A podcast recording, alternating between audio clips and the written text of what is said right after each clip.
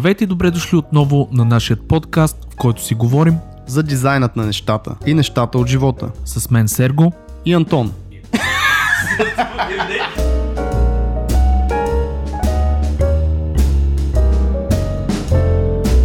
Днес дизайнът на нещата. Как много мислене и малко действие ни сковава и проваля в живота. Как прекалената креативност помага или пречи в дизайн професиите. И струва ли си да работим с или за приятели, когато шансът да се изпокараме и да ги загубим е много голям. И естествено и този епизод не мина без малко глупости, но се надявам да ви е забавно. Слушайте нататък.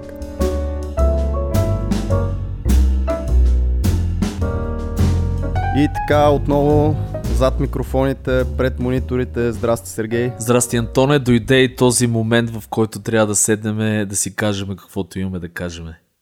Поговориме. Да. А, да си поговориме. Първо да започнем с това как си, какво правиш, нещо ново последната седмица. Значи при мен седмиците, между другото, започнаха да се сливат. Да, получава се някакъв такъв а, момент, когато имаш повече работа и започва да се сливат някакви седмици, няма неделя. И странични ангажименти. И странични ангажименти, но като цяло се опитвам да намеря някакво време да отида на разходчица някъде. Това ми е сега на дневен ред. И да запишеме подкастче. Задължително. Ти сега знам, че ще пътуваш а... другата седмица, да. Да, така, за Тайланд. Стягам Тайланд. Багажи тук все още. Оправям някакви работи, но да, другата седмица заминавам за Тайланд, хора. Много съм развълнуван, много съм щастлив. Тук точно пак почна да става супер студено. Вчера едвам си размразих колата. трийсет минути я чаках. Беше с два слоя лед отгоре. Значи завиждам ти, човек. Искам да го кажа искрено. Ще завиждам ти. Аз тук ще студувам. осемнайсет часа полети. Е, после не тайландски знам. Масаж. Абсолютно, да. Няма ще, как. Ще мине, ще мине и през това, няма как. А, аз исках с тебе, това го говорихме преди да започнем, да се опитаме да вкараме една малка нова рубрика, която да е просто апдейт от седмицата с някакви интересни неща, които сме срещали в нета. И ти, понеже беше малко изненадан от цялото нещо. Ами да, малко ме сюрпризира, не, не очаквах, но ще... Да, аз много набързо ще мина просто за две-три неща, за да му дадем един шут в газа, нали, на, на това начинание за старт. А, миналата седмица открих едно много яко тулче за мокъп, който е... Единственият проблем е, че е само за Mac и нямам никаква представа кой, нали, ползва Mac от слушателите, но за мен беше доста полезно. То е в бета все още и е безплатно. А, казва се Design Camera. Слушателите могат да го погледнат и плюсът му на това нещо е, че си имаш един три Д модел на телефон. Има iPhone и Android, мисля, че е някакъв Galaxy Ес девет, а, които можеш да си ги въртиш по каквито и да е начини. Супер елементарно е, драг ен дропваш си дизайнчето, което правиш и ти прави един мокъп вър, върху този телефон и ти можеш да си го въртиш и да му правиш снапшот и да го експортваш съответно във всякакви позиции. Това звучи много полезно. И ще е много яко, аз съм им писал и те предполагам го имат предвид за напред. А, просто да вкарат и други девайси, защото на мен ще ми е много по-полезно за десктоп, тъй като аз мобилен дизайн почти не правя и наистина е много удобен. Много е яко това нещо, можеш да си сменяш някакви там настройки, цветове, можеш да си го правиш да не е actual фона да е, нали, от клей или нещо такова направен. А можеш ли да му слагаш някакви фонове? Може да му сложиш фон като цвят, но аз това, което правя, експортвам го Transparent пи ен джи и вече в някаква друга програма. Тоест някакъв фул мокъп да се направи най-вероятно. Моля? В смисъл, може да му... Тоест някакъв фул такъв мокъп, по цяло мокъп да се направи, може. Правиш си телефончето, слагаш му фон а, отзад, а, се тъпваш си някаква камера, ъгъл и така нататък. Тази бета версия е супер ограничено, т.е. ти за фон можеш да сложиш само някакви цветове. Ясно. Yes. Обаче съм абсолютно сигурен, че ще направят някакви от истинския живот, нали, ситуации с някакви телефона в еди какво си да е поставен. Предполагам, че го имат. Тя е някакъв много бърз стартъп, много малко тулче. Това ще е много добро. Което в момента ще го развият сто процента. И другото нещо много при мен е, че аз най-накрая минах на Sketch пет точка две, което... Чуде, поздравления! Е да, всъщност ти май не си много и наясно, понеже нямаш Mac. Няма Mac, човек, аз съм... А, между другото, може да ме анатемосат доста хора, но аз съм а, не противник на Mac, но в работата си използвам стрикно пи си. Аз съм...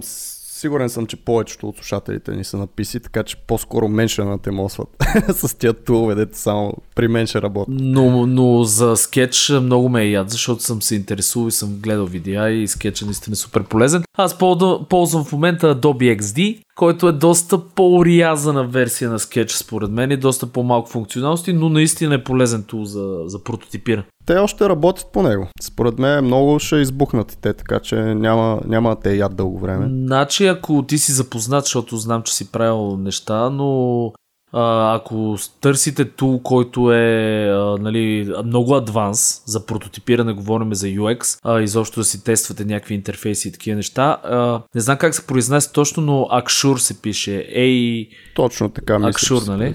Да. A-X-U-R-E. И, да, Axure. Axure. Както, да. Както обичам да му казвам, но... Axure, даже, ако трябва но, да бъде. Този, този софтуер наистина уникален, но особено, дори може да се а, пише и базова функционалност вътре, но в смисъл аз не съм програмист. JavaScript да. Някакъв май, да. Това е интересно тулче, защото наистина можеш да докараш не просто, прямо както е на InVision прототипите, в, не в студиото, а в... А, InVision прототип, като си направиш от JPEG си някакъв, примерно. Там са картинки, върху тях слагаш някакви кликабъл места. Това не е такъв, не е такъв тул, е много по-готин, защото можеш конкретни бутони с разни ховър стейджове. Точно това е, да. На... Всичко, дропдауни. Между другото може да се симулира и... А...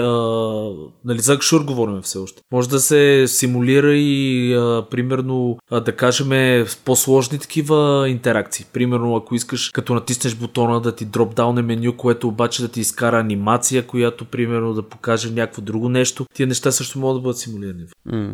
Да, има if then фун- функционалност, която е много полезна за всякакви прототипи, която липсва на много места. Сега да вкарам и аз едно, понеже ти ме изненада, но това не означава. Все но, пак имаш. Но нещо. Все пак, да, от, нали знаеш, от на фокусника шапката излизат зайци, винаги излизат зайци. От чорапа си излизат. Така. А, аз, например, понеже в логата ти знаеш, че логата тези геймърските са по-рисувани, но имат такива три Д текстове, нали така? Mm-hmm. И много се замисли как аджеба да тия текстове преди ги рисувах в Photoshop, нали, с някакви скелове, с дорисувания, някакви такива неща. И сега вкарах базово три Д, обаче как го вкарах? А, значи а, Adobe имат едно нещо, което а, сигурно повечето хора са запознати, но ако не са да го проверят, казва се Adobe Dimension. А, в новия... Adobe какво? Dimension. Като, да, Dimension като измерение. Dimension. А, и а, Adobe Dimension Си Си се води. Това е в новия Creative Cloud, мисля, че го има. Смисъл в новия със сигурност го има, но за предишни версии не знам. А, въпросът е, че това нещо е три Д, а, прилича малко на Google Sketchup, но е за базово три Д, точно да си правят дизайнери графични, да си правят примерно мокъпи, да кажем да си сложиш етикета върху базова mm-hmm. бутилчица, някакви такива неща. И то е вързано, нали, към клауда, има библиотеки с три Д елементи. Но това, което искам да кажа е, че текст много готино се прави в три Д в този софтуер. Се тъпва се камерката, сменяш си само шрифта и думичката, която искаш да ти бъде, въртиш си в пространството, може да му слагаш текстури, които са директно в джипеци и такива картинки от библиотека, върху този текст, примерно да е дърво, да е метал, и това нещо ти прави готин рендер, нали, на цялото нещо, и това принт скрин, вкарва се обратно в Photoshop на леерчета даже и става супер яко за такива три Д текстове и прочие неща. Adobe Dimension. Да, да, чекнете го, между другото, наистина това е нещо ново, което тази седмица се опитвам да го вкарам в пайплайна. Още не съм Браво. супер наясно как работи цялото нещо, но туториали има супер много в тубата, така че Check it out. Check it out. Check it out now. The Funk Soul Brother. Ей, това спомнеш си го, беше добре. Много добро. Беше парче. Много яко типче това. Виж, аз вече всеки път ще те изненавам. Ма човек, аз ти казвам, просто магиосника, нали, под знаеш... Под напрежение да работиш много добре. Много, аз опитвам се, човек, опитвам се. Обичам само да под, под стрес. Един път не се получи да се работи нормално, разбираш. Само стрес трябва да има. Е така, не, шегувам се. Стреса е много така добра движеща сила, между другото. На някои Когато хора им действа добре, нас... на други хора не им действа добре. Така че според, според зависи. И според момента. Да, съгласен съм. Али, ние не сме по принцип стреса не е хубаво нещо и аз не съветвам хората да работят под стрес. Нали, това е мотиватор, стрес е много хубав мотиватор, но не е добра идея, защото мозъка ни не, не, не работи по този начин. И е кофти да, се, да, да, да сме под стрес. Така това докарва и до депресии, и до проблеми здравословни и всякакви неща. Да, особено за креативните хора това е малко те изковава, като си под стрес. Мисъл, трудно ще извадиш някакво супер якото решение. Може би това, което искахме да си говорим с теб и за прекалената креативност в работата, влиза точно по много добър начин тук. Да, абсолютно. За прекалената креативност е ми добре. Ти какво мислиш по този въпрос? Винаги ми е било много интересно. Мисъл, понеже аз знам, че ти си много креативен човек. Ти не, не знам дали си прекалено креативен човек, ако го приемаме от гледна точка, нали, на негативния аспект. Но си много креативен човек и какво мислиш за прекалената креативност, например? А, какво мисля? Какво мисля? Мисля, че не е хубаво нещо. В смисъл, то самото име прекалена. Да, когато има прекалено, не е готино. Си носи, да, с себе си. Прекалено много шоколад. Прекалено много, не знам, амброзия, такова, алкохол. Знаеш какво става с прекалено много алкохол. Въпреки, че е хубаво човек да си... Човек... Само да дам контекста. Записвам, в неделя вчера беше салута. Много добре. Знам какво става с прекалено много алкохол. Да, не е добра. Но... идея. Където има прекалено е кофти. Наистина трябва да, да, да няма в едната крайност. Същото и кофти, ако имаш пък прекалено малко. Не? Ето пак прекалено малко, прекалено много. всичко, всичко по крайностите не е добре. Да. Трябва да сте горе-долу в средата или някъде към по-благата част на спектъра. Uh, за мен е това, което аз го разбирам като прекалена креативност в работата специално на един дизайнер е да търси някакви супер изчанчени и нереални решения на нещо, което трябва да е доста по-просто, по-ясно, по-функционално. И тук uh, малко се почват да се бият uh, примерно арта и дизайна, защото за мен е uh, арта, изобразителното изкуство, тези, uh, тези дисциплини са малко по... по-свободни. Там можеш да правиш каквото ти искаш. Знаеш, има хора, които си рисуват с циците, с члена, там тия работи се купуват за някакви милиарди левове. Ужас. В смисъл, там можеш да правиш една инсталация на едно лайно, примерно двайсет и пет метрово и това нещо е вау и влиза в бати. А, това не мога ли го направим? Медиите. Това е готино. може, може да се опитаме, да. Но да, аз хващам за поговори. В смисъл, абсолютно съм съгласен с тебе на този етап. Но има и плюсове, между другото. За креативност, за прекалената креативност. За прекалената креативност. Или, или за двайсет и пет метра. За прекалената креативност. а, защото за мен нали, прекалената креативност пречи също. Обаче а, е, е, допринася за това да излезеш от комфортната зона. Тоест, А, примерно, а, ти все пак опитвайки се да правиш някакви нови неща, нали, а, понеже са ти интересни и така нататък, ти излизаш от някаква комфортна зона и съответно учиш някакви неща. Кофти е, когато а, в продъкшен арта е кофти. В смисъл това, което правим ние, нали, всякакъв арт, който е свързан за, с време, с срокове, това нещо е много кофти, защото обикновено прекалената креативност губи фокуса и съответно става едно разводняване. Оттам се получава и нали, сроковете вече не се спазват а, и клиента не е доволен, примерно. Така че това са минусите, но, но пък ако го гледаме като плюс, плюса е, че все пак ти изкарва от комфортна зона и може би учиш нови неща, да я знам. Има, както всяко нещо, плюсови и минуси, но за мен е специално аз пак... Казвам, те се различават точно арта и дизайна по това, че дизайна е функционален, че дизайна следва някакви конкретни правила.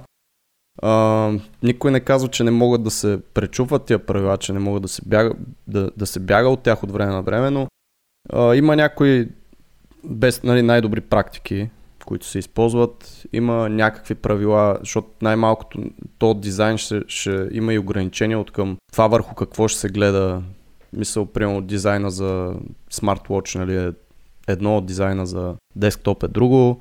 А, тоест, там се следват едни правила, които трябва да са на първо а, място и след това вече може да се надгражда с някакви готини идеи, с някаква малка креативност, но да не се стигат, нали, до там, че а, това двайсет и пет метровото, за което споменах, нали, никой няма го разбере. Смисъл, това трябва да се разбира от масите, да... да е лесно, да е удобно. Да, т.е. връщаме се, че... А не да е изчанчено. Връщаме се, че на продъкшен арта и дизайна това нещо пречи. Пречи, да, до някъде. Трябва... Хубаво е да има готини идеи, но е хубаво да са някакси а, фокусирани, да са канализирани, така да се каже, просто с а, в някаква конкретна цел и това нещо наистина да, да решава проблема и да работи. Аз междуто си позволя един съвет тук, нали, към а, аудиторията. А, ако сте този тип хора, смисъл, наистина искате да покажете нещо супер ново, прекалено креативно и така нататък, няма лошо да го направите, обаче винаги давайте а, от нещата, които се очакват от вас. Тоест, ако примерно клиента очаква от вас нещо, което наистина е а, канализирано, смисъл вече а, са сложили някакви неща, като да кажем а, примерно а, закони някакви в а, ползваемостта на дадения интерфейс, ако говорим за интерфейс, и вие се опитате да направите нещо супер ново, дайте си примерно вариант, в който а, си спазвате правилата, и направете един вариант, който може да го предложите, защото има и такива клиенти, които всъщност имат бюджет а, и могат да вземат част от супер креативния проект, който сте предложили и да го по някакъв начин да, да ви дадат карт-бланш да го направите. Даже ние по принцип тук говорим много от гледна точка на интерфейс дизайн наистина, но... Да, всяка форма а, на дизайн. Интерфейсът е малко по-строг като дизайн, малко по-гридов, има много повече правила, отколкото да кажем принт или постър дизайн или нещо такова, което изисква много повече а, художествени умения наистина. Там можеш, можеш да се развихриш доста повече и там да си по-креативен може би е още по, по-ценно, но в това, което аз в момента правя, защото ти казваш, не, че съм а, доста креативна личност, но в момента аз от няколко години съм доста по, така да се каже, ана, аналитичен, отколкото креативен може би. Те, те си върват ръка за ръка двете неща. Според Сигурно, мен. Това едното без другото не може. Мисъл, без анализ различни... няма как да си креативен, ти трябва да знаеш какво се случва около те. Ми, да, и също, също между другото важи и за анализа, т.е. прекалено много анализиране или прекалено много премислене, обмислене на, на дизайна или изобщо каквото и да е в живота ти, води до сковаване, просто замиране. Има между другото в психологията един такъв термин парализа от анализ, примерно, или А, анализ, анализ парализис, парализис бай парализис, да. не, не знам. Това нещо е абсолютно реално и не е много хубаво прекалено и да се премислят нещата. Абсолютно съм съгласен с теб. Значи а, прекомерно премисляне също пречи супер много. И те между другото върват ръка за ръка двете неща. Мисъл, а, ти като си а, прекалено креативен, започваш да гледаш на нещата от няколко ъгъла. Мисля, много различни агли, нали? И започваш си задаваш супер много въпроси. А това ни е, по принцип ни е натурално, нали, си е човешка, в човешкото е заложено да си задаваме въпроси. И затова хората, нали, се и развиват, защото си задават въпроси и намират решения. И да оттам малко по-абстрактно не го обяснявам, според мен, но на, а, когато си задаваме толкова много въпроси, имаме, може така леко да отидеме пак в това прекаленото, а, да, да отидеме в... А, е, да попаднем на едно место, където почваме да премисляме неща, които не са необходими за този етап, примерно, на работа. И там а, влизаме в, да кажем, търсиме въпроси, които дори, може би, няма да бъдат зададени за този а, проект, който работиме. И, накратко да кажа, като почнем да влизаме в този луп, се получава, че ние пак губиме фокуса и се започва една депресия, примерно, една паника, едни хапчета, едни хапчета, специалисти. Да, и, и прекаленото премислене също много пречи на дизайна, това е със сигурност. Аз, например, имам, си спомням, ще дам така от живота си един пример. А, в началото като млад дизайнер, защото а, за мен е това с премисленето до някъде и от липса на опит. Може би, поне при мене беше така. Когато бях прохождащ, нали, дизайнер, тогава се опитвах точно е така, смисъл, искам всичко да е измислено в дизайна, да е, да, нали, перфектно. А, оттам а, се бавех супер много, депресиран, не се получават нещата и беше някакъв в един момент, нали, а, с натрупване на опита, започнах вече да си създавам някакви правила в а, как аз правя нещата и да ми става все по-лесно и по-лесно.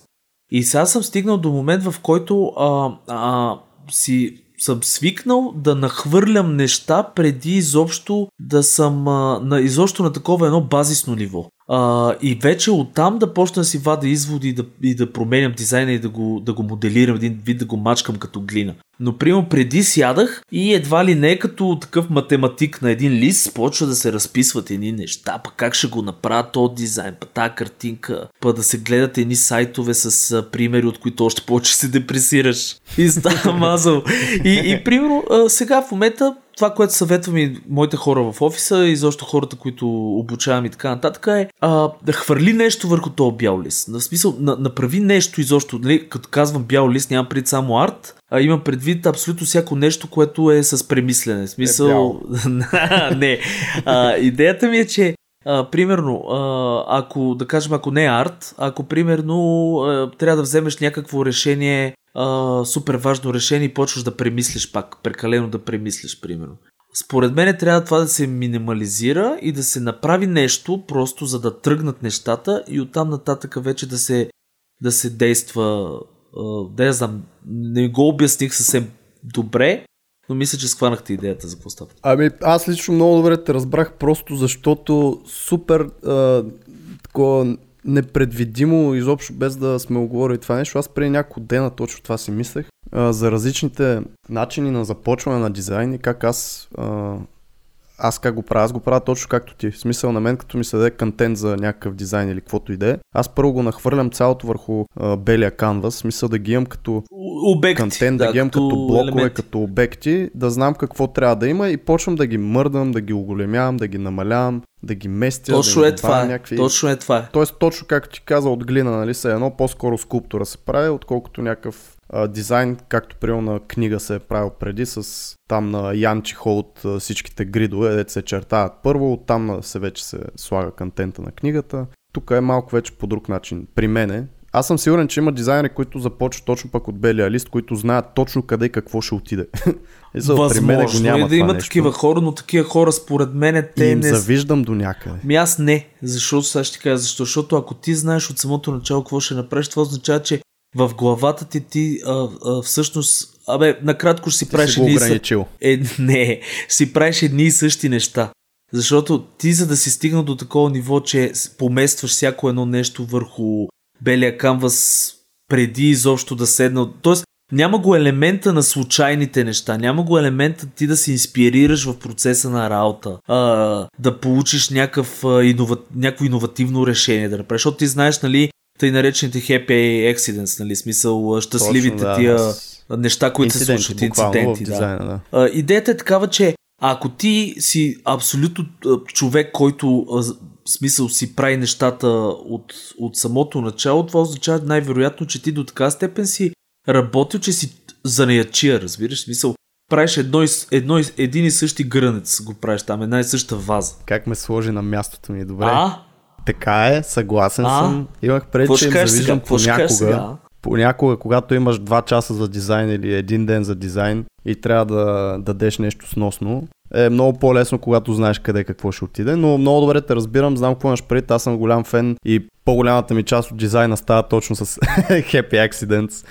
По някакъв начин нещо там се случва и накрая излиза едно нещо, което а, сравнително окей, така да го кажем. При рисуването, между другото, това нещо, нали, аз го гледам все пак от моята кошница, защото моите неща, знаеш, са по-рисувани и там, примерно, това нещо с щастливите инциденти много, много често използвам, защото ние разчитаме.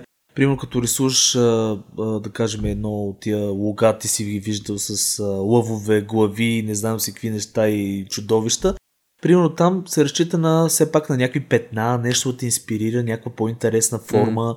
И това нещо там, ако от самото начало знаеш в главата си какво ще нарисуваш, някакси не ми звучи като... То даже...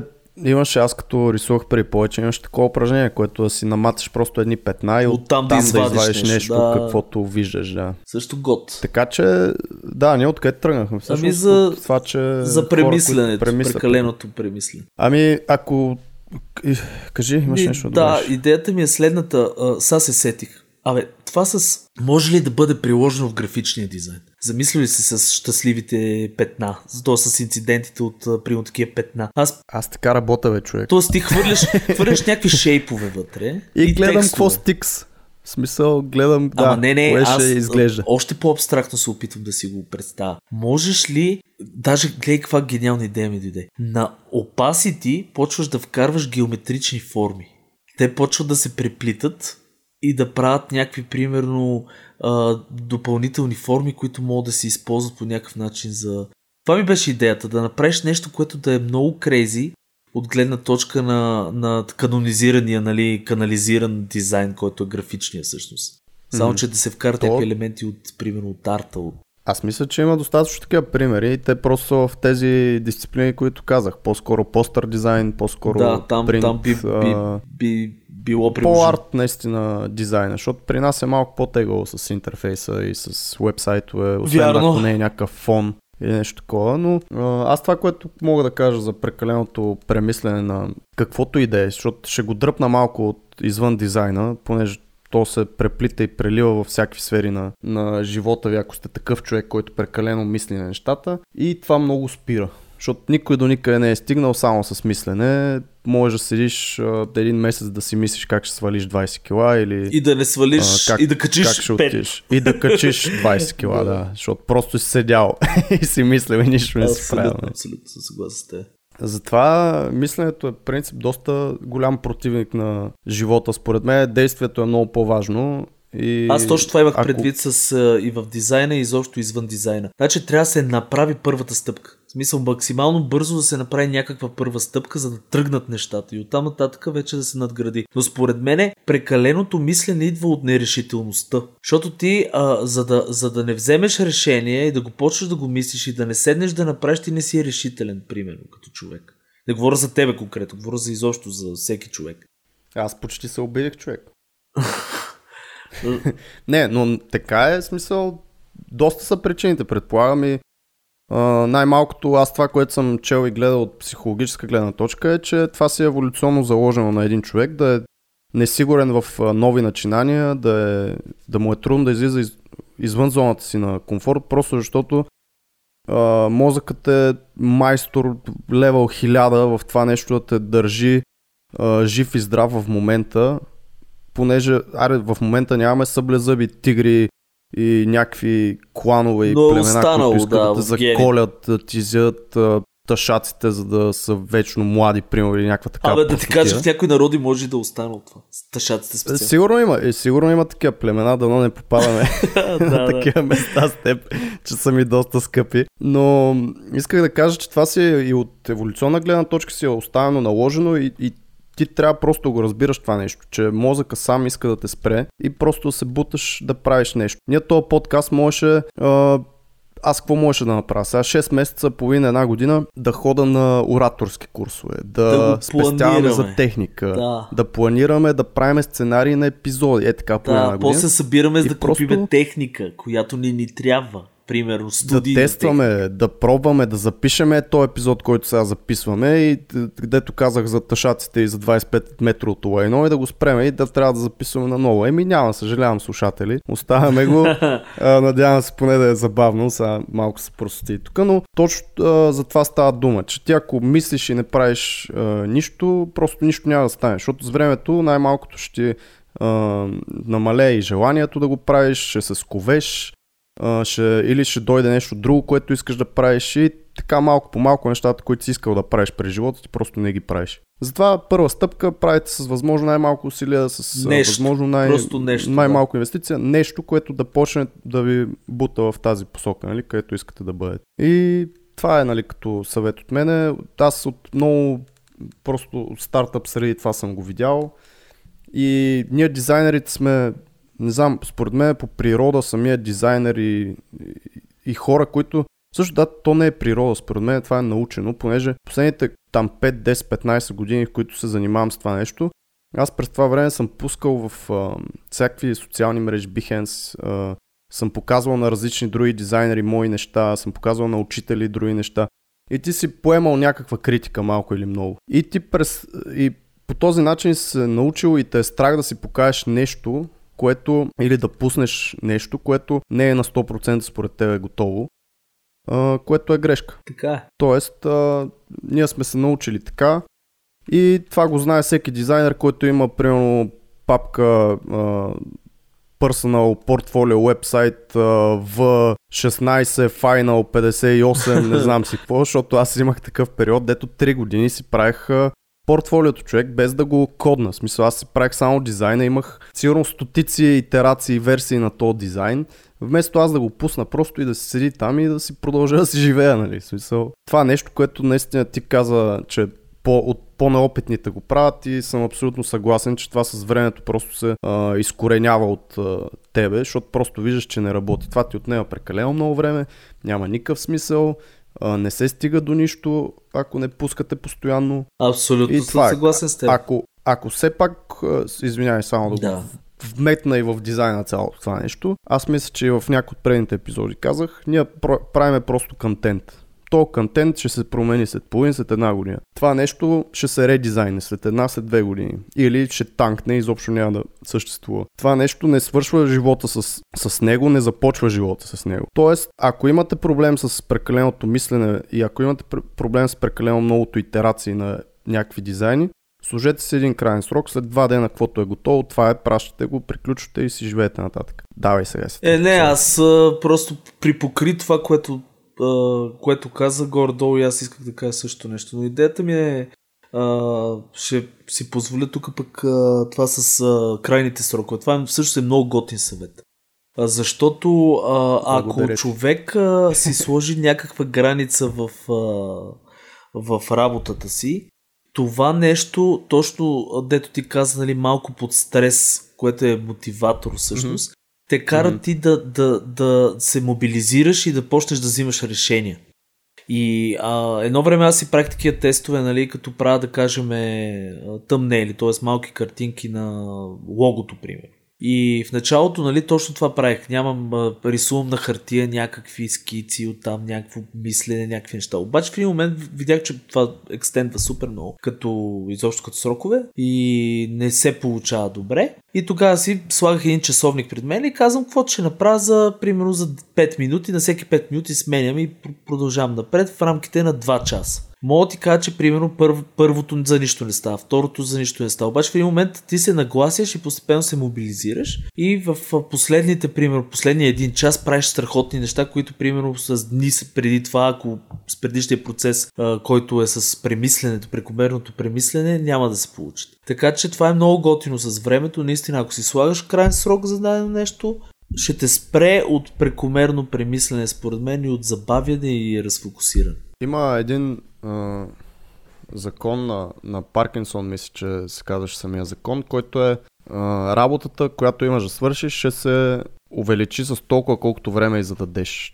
Тоест, ако не си зададеш някакъв крайен по-близък срок, ти ще намериш с какво да проточиш тази работа, което при нас в дизайна а, се прави паралела с това нещо, че ние ще продължим да правим вечните итерации. Точно. Които не е сигурно, че последната итерация ще е по-добра от петата итерация, примерно. Тоест, или, или може би ще е по-добра с много малко и не си е струвало цялото това време. При положение, че дизайна в момента е един доста такъв а, постоянно променящ се, еволюиращ се, сменящ се а, медиум, изобщо поне за скрин, нали, особено това, което ние с тебе правим, това нещо ще се променя, ще имаме една метаморфоза, ще се добавят неща с времето, ще се валят неща с времето. И малко по-с лека ръка, но не, ем, не несериозно трябва да подхождаме към това. Абсолютно. Нещо. Значи това аз му викам, между другото, то си има термин на английски, казва се procrastination, нали, или отлагане. Знаеш, че днеска или вчера някъде в някаква статия ми попадна на български прокрастинация. Си го има като... Е, не, те прекалено много български, нали, думи, в смисъл чуждици, които са преиначени са в, в съвременния език. На кирилица написали, но, но от, прокрастинация отлагане. Мисля, идеята че... е, че ти отлагаш да вземеш решение, отлагаш да си свършиш работата, отлагаш да а, изобщо нещо отлагаш, за да... За... И, и в дизайна това нещо е с итерациите, между другото, защото ти си в комфортната mm-hmm. зона. Примерно, а да кажем, добър си в правенето на скици. Обаче не си много добър в, примерно, в завършването на работа. Като мен. Ми, има много такива примери, нали? Но а, и, и, и комфортната ти зона е правенето на скици. И ти, примерно, си казваш, абе, не още толкова, не съм стигнал до най-добрата скица, но ти всъщност подсъзнателно отлагаш това да си завършиш работа, защото имаш, примерно, вече десет скици, mm-hmm. които все една от тях е добра. Защото е по-тегало, да. Така че това, което не можеш да правиш, е по-трудно за правене. Абсолютно. И това, и това според мен с дизайна също го има, че ти отлагаш с итерациите, човека, който прави супер много итерации, отлага всъщност, защото го е страх, да кажем, да публикува сайта си или mm-hmm. а, изобщо да мине в следващия етап на разработка. И, и, и си седи в комфортна зона и си дълба. И това, и това премисленето, между другото, си върви ръка за ръка с отлагането. Те си братчета, разбираш? То е с а, отлагане, с нерешителност също, защото а, аз съм го имал този проблем, все още го имам. Понякога трудно взимам решение в дизайна. Дали да е този цвят или по-светлия цвят, дали да е а, по-голямо или по-малко, дали това да е отляво, това е отдясно. Значи дизайнът е такъв процес, в който минават едни стотици хиляди решения за работния ти ден и ако си нерешителен, ако просто постоянно го мислиш, това ще ти източи енергията, просто като лимон ще те изтиска. Затова един съвет също от мен и не само в дизайна, в живота, много повече енергия ще имате и много по-лесно ще живеете, ако просто взимате някакво решение и се научите да, да живеете с него. Пример за в живота, не в дизайна е един, като се събираме с приятели, къде ще ядеме или къде ще ходим на бар. Мисля, това е, аз в моята компания съм имал супер много проблеми последните години да, да се разбираме, да решаваме къде какво ще се прави. И най-добрият вариант в такава ситуация е просто да се каже, отиваме тук, правиме това. В смисъл, по-мал, по, повече енергия ще имаме за това нещо да отидем там, отколкото ако един час решаваме и след това отиваме някъде другаде и сме супер смазани. Но пак, нали, в смисъл, има някаква връзка, просто малко по-отстрани го хванах. Хубаво е да взимате някакви решения и по този начин ще се научавате по-бързо да ги взимате, да сте по-смели и просто да не, да не ги обмисляте прекалено много, а просто да, да си върват нещата общо взето. Да, абсолютно. Съм съгласен с теб и тук. Ти имаш ли проблеми с, с взимането на решения? Не, не, и това пак е, защото се научих да го правя. В началото mm-hmm. бях точно така, както ти обясняваш, и в един прекрасен момент mm-hmm. просто започнах да взимам решения по този начин, който ти даде като съвет. Казах си, може да не е най-правилното решение в момента, но ще се науча Обаче, да взимам е. бързо решения. И това нещо ми оправи неимоверно абсолютно всичко по веригата. Защото mm-hmm. в момента аз съм като калкулатор. В смисъл, в момента, в който ми зададеш примерно опция да избирам, веднага съм избрал. Разбираш ли? Нямам... И това ми се налага ежедневно като арт-директор, защото аз, примерно, преглеждам на ден по четири-пет задачи, които ми се дават. Аз трябва веднага да преценя какво трябва да се направи, да взема решение и да върна фидбек. И нямам време за губене в тия неща.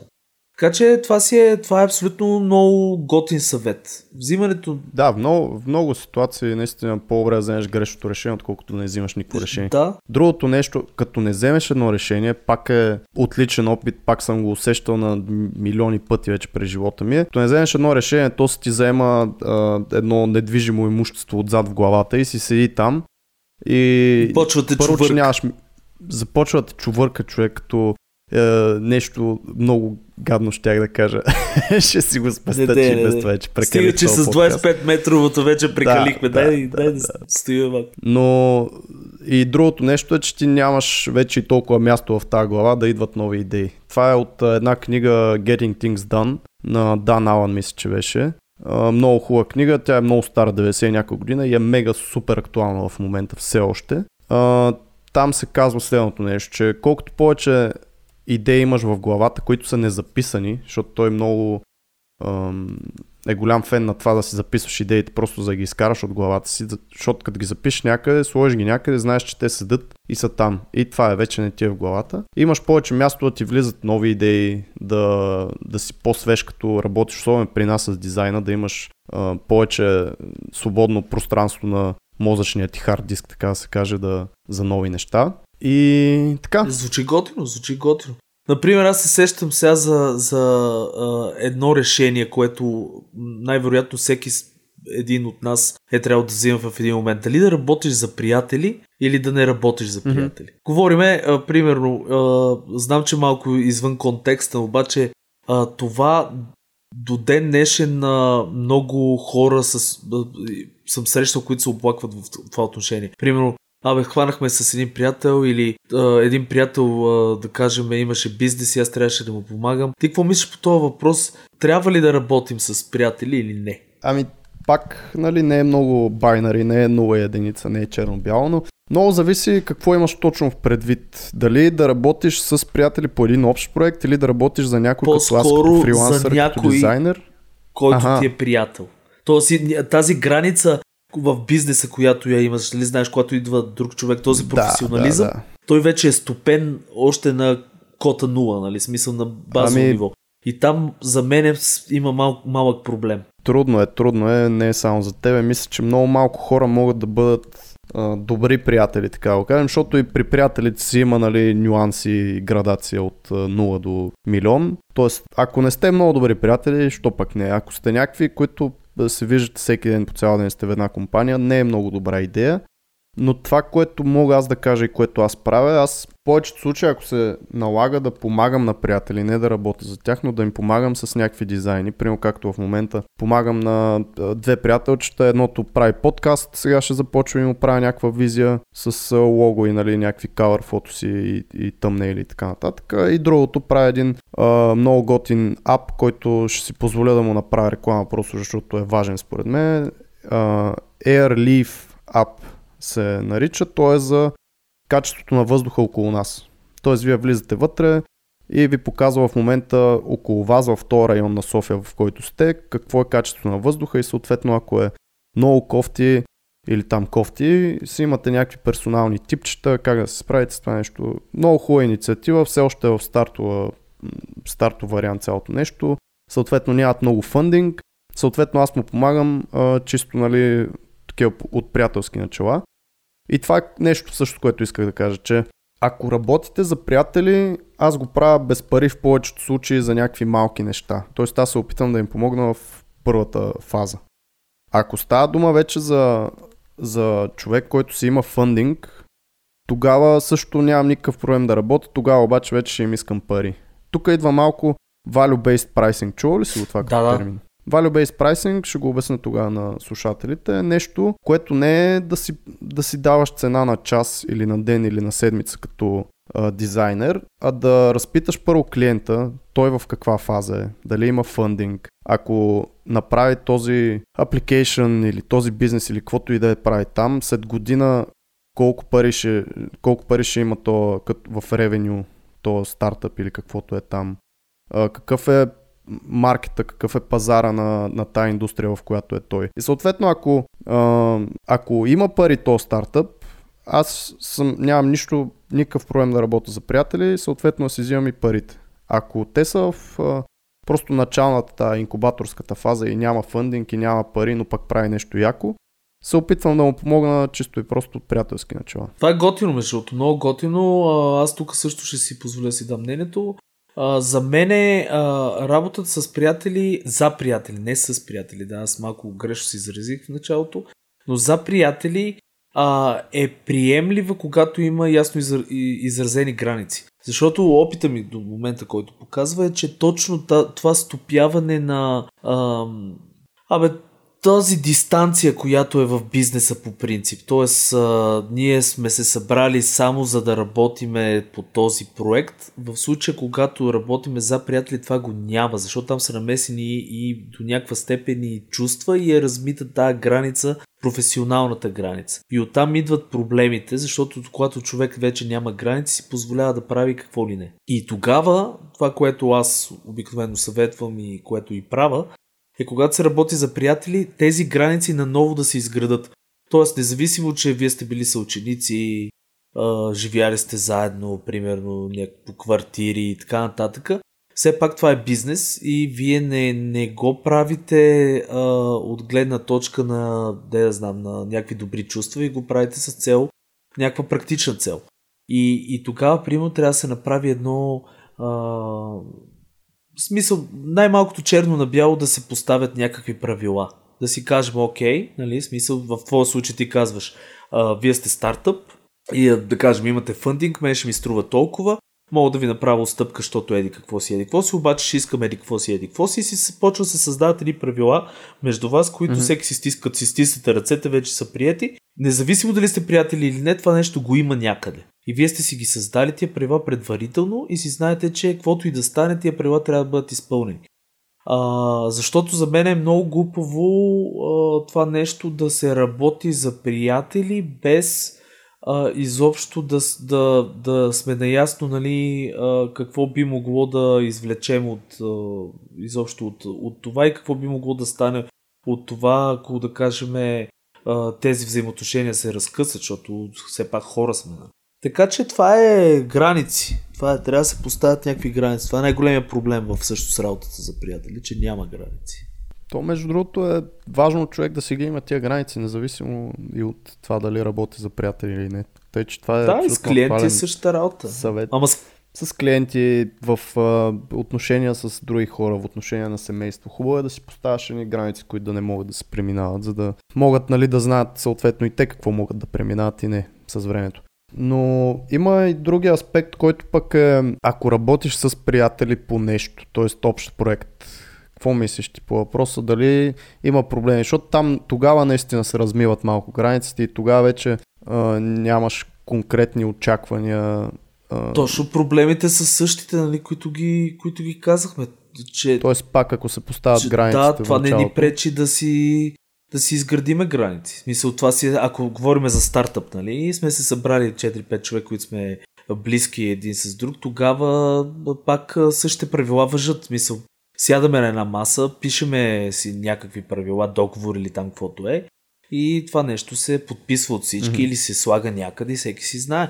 Но, но за мене, аз винаги съм разделял супер много работата спрямо лични взаимоотношения и такива неща. Аз много приемам работата професионално, в смисъл такъв, ако работиме заедно, няма братя, няма сестри, няма гаджета, няма нищо. Там ние си работиме просто по този проект и това е. Ти си като Уорън Бъфет вече. Да, ама за съжаление без, милиард, без милиардите, брат.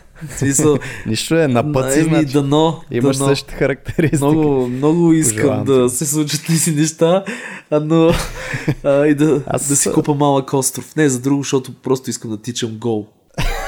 И никой да не ме вижда. Ти сега да, можеш да, да сега тичаш ще гол. Много къпте. Хора, а, там ще си тичам гол, си сам развиш. Uh... Но да, това е. В смисъл, трябва да има... Аз мога да споделя даже опит конкретен с... последния стартъп, който се занимаваме в момента, блокчейна и Ведо. Там сме пет човека, които сме си седнали, много сме си говорили нещата, защото ние вече десети месец, може би, работим и сме заедно. И са изговорени супер много, но освен че са изговорени, са, както ти каза, написани и черно на бяло. Тоест си имаме вътрешните договори на екипа, имаме си Code of Conduct, Conduct, който е подписан от всички, в който сме вкарали, нали, Uh, основните правила, как да се държим един към друг, какво не трябва да се прави, какво трябва да се прави. И на последно, но не на последно място, сме вкарали, че като пушиме наргиле, човек може да държи само до пет минути наргилето и после трябва да го предаде. Това, това е, това е абсолютно е официален яко. Документ е и яко. Даже имаме, имаме такова пеналти. А, uh, имаме наказания да. Такова в етери, ако някой, нали, не го използва. Виж, вие сте го превърнали в някаква игра, обаче всъщност сте си, ще си поставили... Обаче има доста да, сериозни именно, неща. Поставили сте си границите. Да. Което е много готино, между другото, и така трябва да бъде навсякъде. А, защото пък аз съм имал и много негативен опит с тия неща. В началото с приятели точно, изпокарваме се, оттам се mm. почва едно разделяне, защото, нали, като то, то като някаква... Все едно, все едно се оженил за някой и се развеждаш, бе, човек. Същата работа е гордо. Половината къща. А, за единия ще ти взема колата и е така. М- и пак няма секс. И то верно, все едно брак. Същата работа. Абе, аз може би най-големия проблем, който съм имал в работа с приятели, когато аз съм давал някакви задачи на, на приятели. Тоест ти също го правиш, а, като имаш прекалено много запитвания, примерно и студиото не може да ги поеме, ти аутсорсваш на някакви хора, и когато са приятели или познати, е много трудно, поне за мене. Ти съм сигурен, че не си така, защото ти първо, че работиш много повече с хора и делегираш много повече неща, но за мен е трудно да давам фидбек и критика на, на хора, които са и много добри приятели, и не го правя в повечето случаи, просто се примирявам. И... Какво мислиш ми, ти? То, лошо то, ли е това? Това е, това? То, това е много лошо, това? Всъщност. А, е, така пак, е, не пак, това е един от аспектите, между другото, които са негативните за това да бачкаш с, с, с приятели. Но пак, ако го приемеш като... Ако се приеме като, нали, бизнесът си е бизнес, а, тогава не трябва да има такива взаимоотношения. Лошото е, че ответната страна може да не го приеме. Приемаш едностранно, да. Да. За себе си, да, но от другия... Защото, нали, смисъл, ти ще дадеш фидбека и от другата страна, примерно, ще, ще се започне следното мислене, ма такъв е това, нали... Как, как така ще ми дава такъв фидбек, ала бала. според мене, ако може да се избягва това нещо, е хубаво да се избягва. Аз самия не го правя, защото ти, ти знаеш... Не, не, мисълта ми е, че не го избягвам. Защото ти, ти знаеш, че аз си работя с определени хора, които малко или много сме, сме приятели с тях. Mm. А, за момента чук на дърво не съм имал кой знае какви издънки, но са се случвали. И тогава точно, защото ги mm-hmm. няма тия граници, ти не можеш все пак... Ако работиш с някой човек, който не се познавате, ти имаш то страх, лек страх, нали, от, от това да се издъниш. Ако работиш с приятел, ти е сета. И, и той, примерно, няма да ти спази срока, ще ти даде нещо, което не е толкова готино, защото примерно е пил предишната вечер. Или нещо... А, имаш пред... Да, от, от другата страна, страна го говоря, да. Okay, и да, и да. В този момент пък ти от, от, от твоята страна пък няма да мога да му се... Не скараш, но няма да мога да му, да му дадеш адекватно. Да му дадеш шамари. Така. Няма да мога да, да, да, да му отхапаш ухото и да му кажеш. В, в студио Пунчев как се работи, да внимавате. А, е, стига сега, не, не, изобщо не е така, между другото, държа да кажа. При нас е мед и рози. Мед и рози е всичко. Абсолютно. Да, много хубаво място за работа, пантовки. Всичко, всичко си е шест, носят, да, спокойствие, гледаме да не спокойничко, така всичко да си е наред. Но идеята ми е така, че за това е кофти да бачка с приятели, защото и двете страни а, а, си позволяват да прекрачат някакви граници. Ако си работиш с някой, който не познаваш, mm-hmm. имате си договор, ти знаеш, че ти не мога да прекрачиш граници, той знае, че той по същия начин трябва да спазва някакво благоприличие, изобщо някакви закони в бизнеса и комуникацията и така нататък. И тогава няма да има проблем. Моя съвет е, ако мога да се избягва това с работата с приятели, да се избягва, защото просто а, винаги има някакво, някакво търкане. Аз съм на сто съм с това, което казваш. Също и според мен аз вече го избягвам. Но избягвам, когато аз... Защото аз съм горе-долу, се опитвам да съм съвестен, независимо приятели или не. Избягвам по-скоро това аз да давам поръчки на, на приятели, които трябва да, да съм им някакъв вид арт-директор или да съм им някакъв, нали, шеф в кавички. И по-скоро проблема при мене и може би при нас като дизайнери идва, когато а, става дума за, за дизайн проекти. Защото аз в този стартъп, в, кор... в който сме, работя много по-лесно и ми е по-окей да сме си приятели, понеже всеки си е хванал неговото си, а, как му се вика... звено, да неговото си част абсолютно. От работа. Неговото да. Си звено, неговото си а, нали, парченца от тортата, имаме си девелопър, който си отговаря за девелопмента, имаме си дизайнер, а, аз, който отговаря за дизайна, екзекюшъна, маркетинга, всичко това са отделни звена в този стартъп, в който всеки си ги е поел от тях. И съответно на мене пак има колаборация, пак има комуникация, обаче аз съм този човек, който ще има последната дума и ще каже за дизайна специално.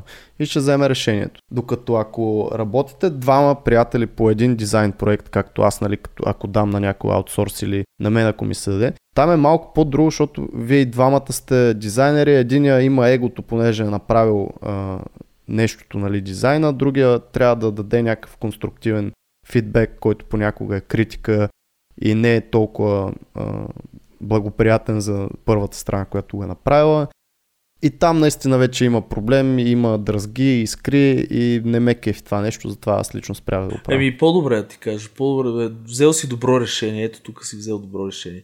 А, между другото, за yes, егото само израствам. Да метна, можем да, да направим един епизод. Защото егото е страшно голям проблем. Нали, сега няма да го зачекваме, че стане прекалено много е. Това, което говорим. Да, и без това. Какво става? петдесет и пет минути към, към края, края сме, но а, идеята е такава, че а, абе, ако, освен ако не сте много сигурни в... Гледай са, значи, за мен приятелството е по-важно от, от, от материалното и материалните неща. И ако, примерно, приятеля ни е много добър, говорим за човек, който сме отрасли и работиме заедно, струва ли си да рискуваме едно приятелство, което е градено с години, за да един вид да си спокараме и да направим, да кажем, или може да стане много съксесва от това нещо, но, но струва ли си но риска... в един прекрасен момент да. да го загубиме, да имаме възможността или шанса да се загуби това приятелство за някаква материална част. И това не си заслужава, разбираш? Да, и аз така мисля, не си струва абсолютно, риска е прекалено голям, ако... ако... Аз пак казвам, точно това е, тук направихме още в началото, като зачеркнахме тази тема, а... разликата между... Това, че има добри приятели, има много добри приятели, има хора, които се виждате всеки ден с тях, има просто познати приятели, които са един вид. Тоест, трябва да се направи решението колко добри приятели сте си и струва ли си един ден наистина да си рискувате това приятелство по този начин. Защото риска е наистина голям, много хора са се карали, които влизат в бизнес заедно, много хора са са спирали да си говорят, са си губили контактите с години наред. В смисъл, има наистина достатъчно такива случаи. Даже може би повечето да случаи са такива. Според мен наистина са повечето. Да. Аз това, от което се е случило около мен, поне и съм виждал, е в повечето случаи не, не работи това нещо. И така. Аз най- последно най-лошите ми клиенти са били а, с приятелски взаимоотношения. Говориме Uh, има, mm-hmm. Имали сме някаква приятелска връзка преди това и uh, са ми станали клиенти в последствие, това са ми най-лошите клиенти.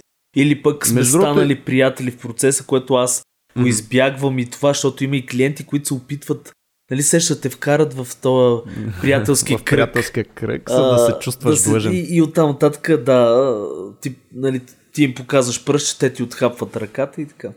Очакванията на клиенти, които са ти приятели, и очакванията на клиенти, които са ти непознати абсолютно, за един дизайнер са много различни. Тоест, ако ти си им приятел, те очакват, не знам, някакви а, нечувани неща направо да им направиш, невиждани. Докато ако те наемат просто като контрактор, който не те познават изобщо, Uh, при тях очакванията са много по-ниски. Не знам на каква основа е, някаква психология има в цялото нещо. Да, чисто човешко си но, е заложено. Чисто човечко, да, най-вероятно чисто човешко, защото понеже си им приятел, uh, очакват да влезнеш на хиляда процента и да дадеш, uh, да се изтискаш, да нямаш сили после да си говориш с никой, да си видиш приятелката и изобщо да, да нали, цялата си енергия, цялото си нещо, цялото същество си го дадеш за тях, просто защото си им приятел. Затова пак нали, опираме с целият този огромен дълъг разговор вече почти час, нали, че не е много окей и най-добре се пазете от точно това нещо. Ами освен да кажем а, нали, а, това, което се опитваме във всеки епизод, че а, искаме да си комуникираме повече с вас, бе хора. Абе, пишете ни. Което става вече. Между другото, аз се кефа, да, всички, даже, даже сега да вкараме Uh, и е, една идея да вкарам и аз, ако искаш да, да започнем да съобщаваме, не толкова да съобщаваме, но да зачекваме зададени вече въпроси от слушатели, като в, примерно, в някои от епизодите, за мнение, нали, кой иска, примерно, да ги изкараме на, епи, на епизод тия неща. Ще бъде много... Може, знаеш какво да направим? Според мен е добре направо да ги събереме за един цял епизод просто да, тия въпроси. Т.е. да се трупат, трупат, трупат. И в един епизод просто четеме въпроса, отговаряме на въпрос. Четем въпрос, отговаряме на въпрос. Според мен това ще е най-оптималният вариант. Но вече да, започна че... комуникация с, с, с хората, което е много готино и ви благодариме за, за интереса между другото. Да, благодаря и за хубавите думи на всички, които са ни писали и са ни поздравили. И наистина се опитваме да правиме нещо без да имаме много халхабер, нали, как се правят специално подкасти. От сърце, от без... сърце го правим хора. От сърце, да, с желание го правиме, дано, дано става все по-добре и по-добре. И можем да поприключваме вече с този епизод. Еми, зачеркнахме благодаря ти, Антоне, за чудесния разговор. Ще се чуваме в следващия епизод. Аз ти благодаря, Сергей. Айде, Айде чао и от мен.